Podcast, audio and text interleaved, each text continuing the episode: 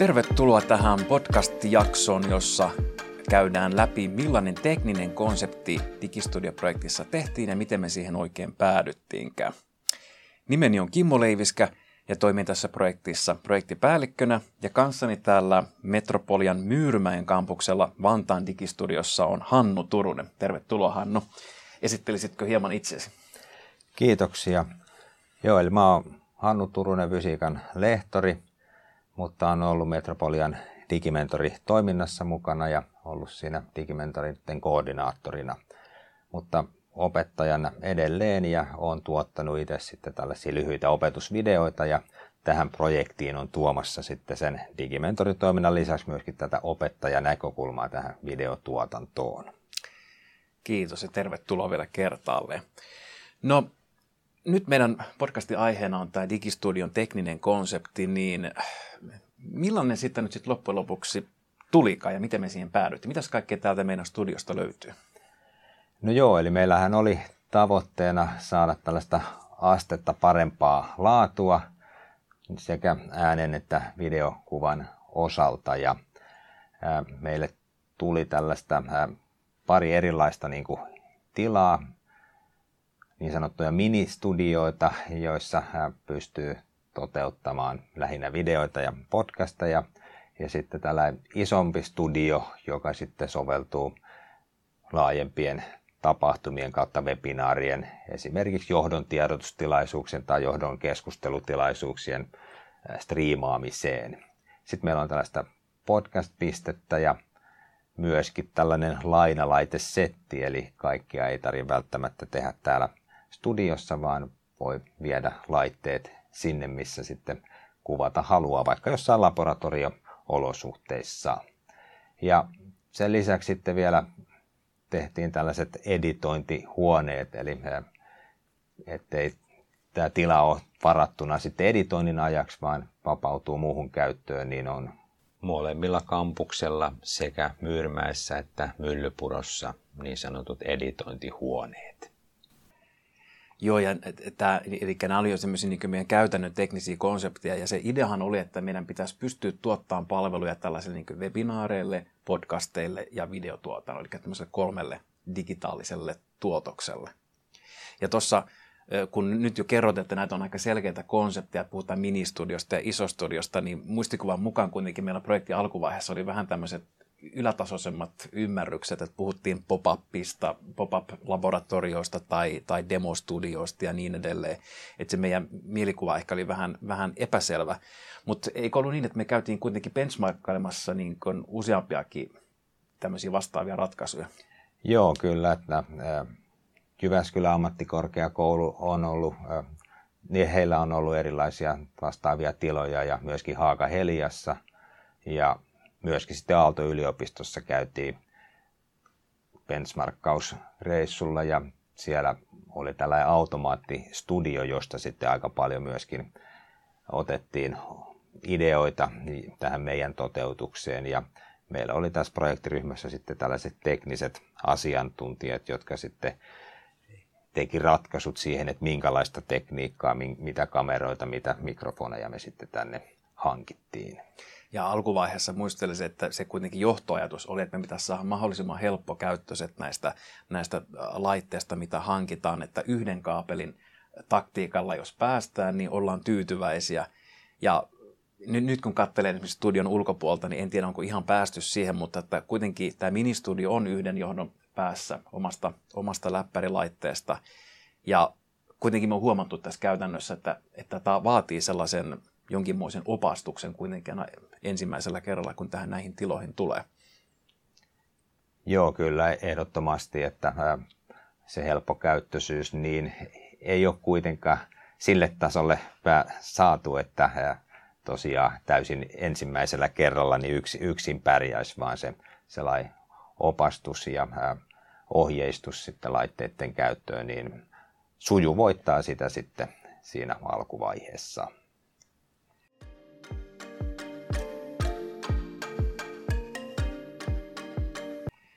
No, tässä oli hieman kuvausta siis näistä meidän konsepteista, mihin me päädyttiin, mutta nyt jos siirryttäisiin pohtimaan, että no missä onnistuttiinko me missä asioissa tämän projektin aikana?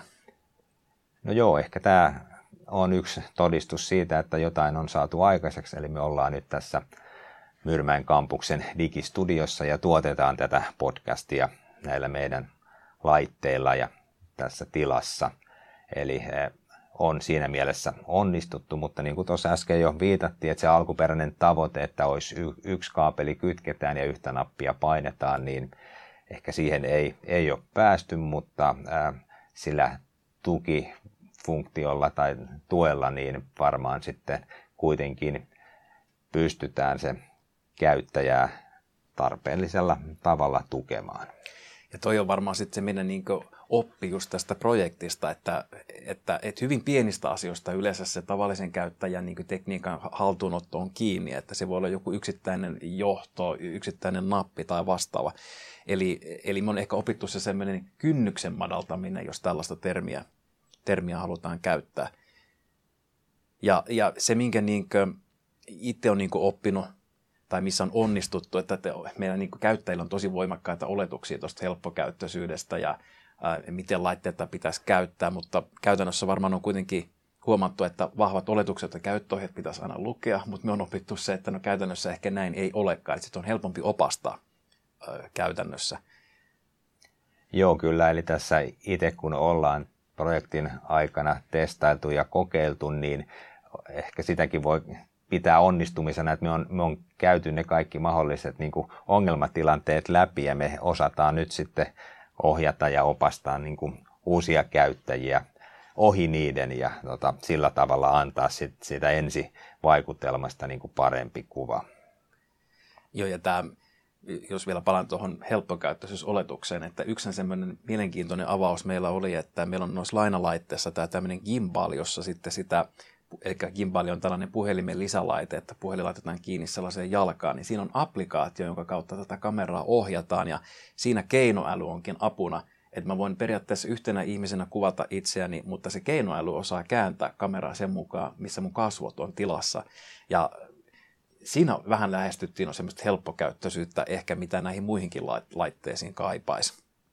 Ja, ja paljonhan tässä niin kuin, nimenomaan tämmöistä pientä asiaa varmaan opittu, että Yksi, yksi tekninen asia taas oli tämä, että, että miten ihmiset ymmärtää esimerkiksi, miten johdoissa äänet kulkee, miten autofokuskamerassa toimii.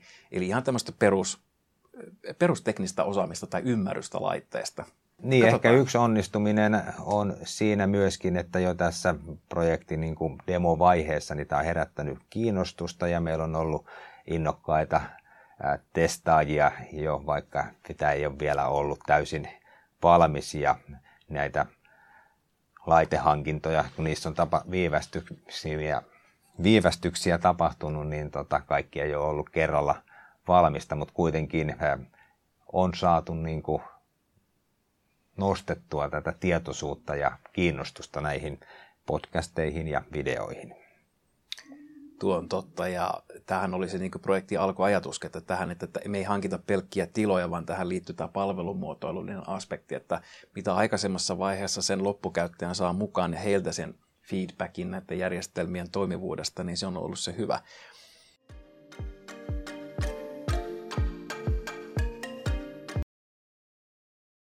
Mutta että nyt jos tätä meidän projektia pohtii myöskin, että mitä me tehtäisiin toisin, mitä me on oikeasti tässä opittu, niin se on ehkä yksi asia, että esimerkiksi itse yllätti tämä, että tämän pandemian takia nämä toimitusajat laitteessa on ollut todella pitkiä, eli silloin kun projektia suunniteltiin, niin muistaakseni ajateltiin, että vuodessa tai puolessahan tämä on tehty läpi, mutta käytännössä on venynyt kahteen vuoteen, on päästy tähän, että kaikki laitteet on paikalla.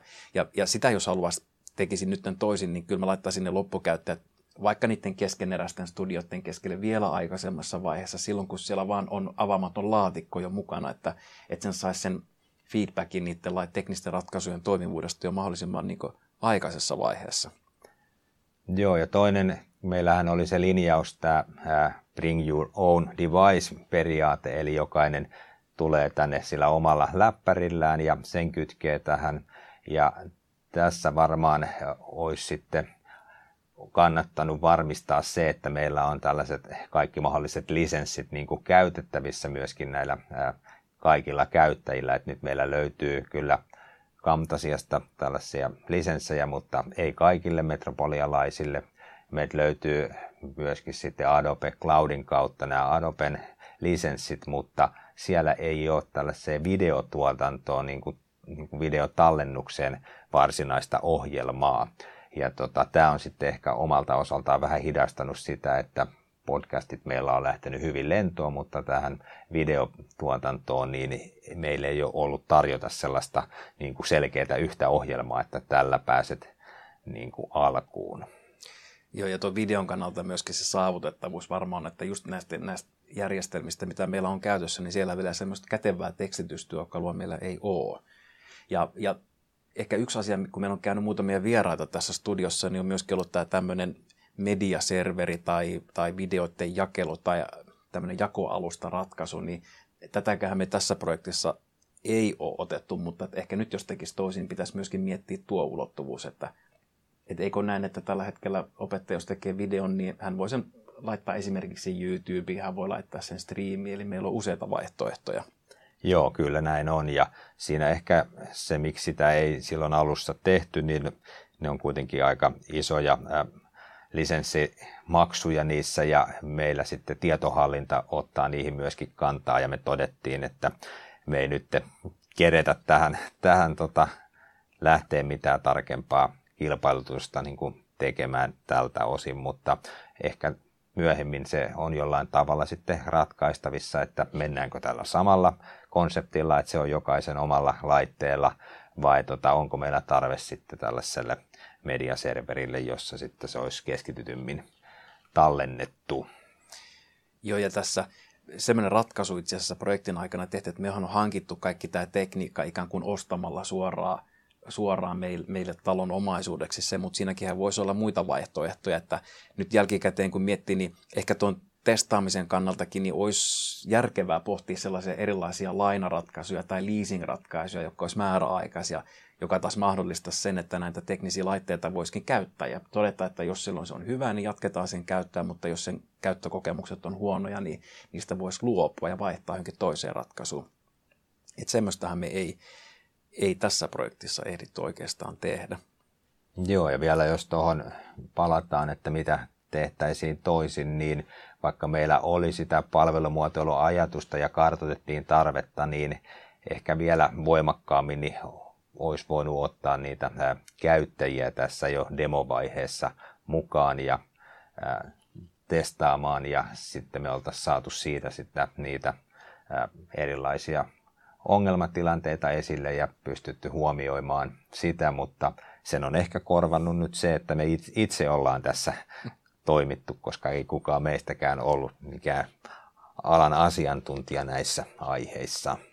Joo, ei. Ja, mutta kuitenkin nyt mä osasin sanoa, että tässä meidän edessä on tuo meidän ministudion yksi pieni zoomikamera tällä, että kyllä mä sen ehkä vaihtasin, koska sen kuvan laatu ei ehkä täyttänytkään omia oletuksia, että sen haluaisin tässä ainakin vaihtaa.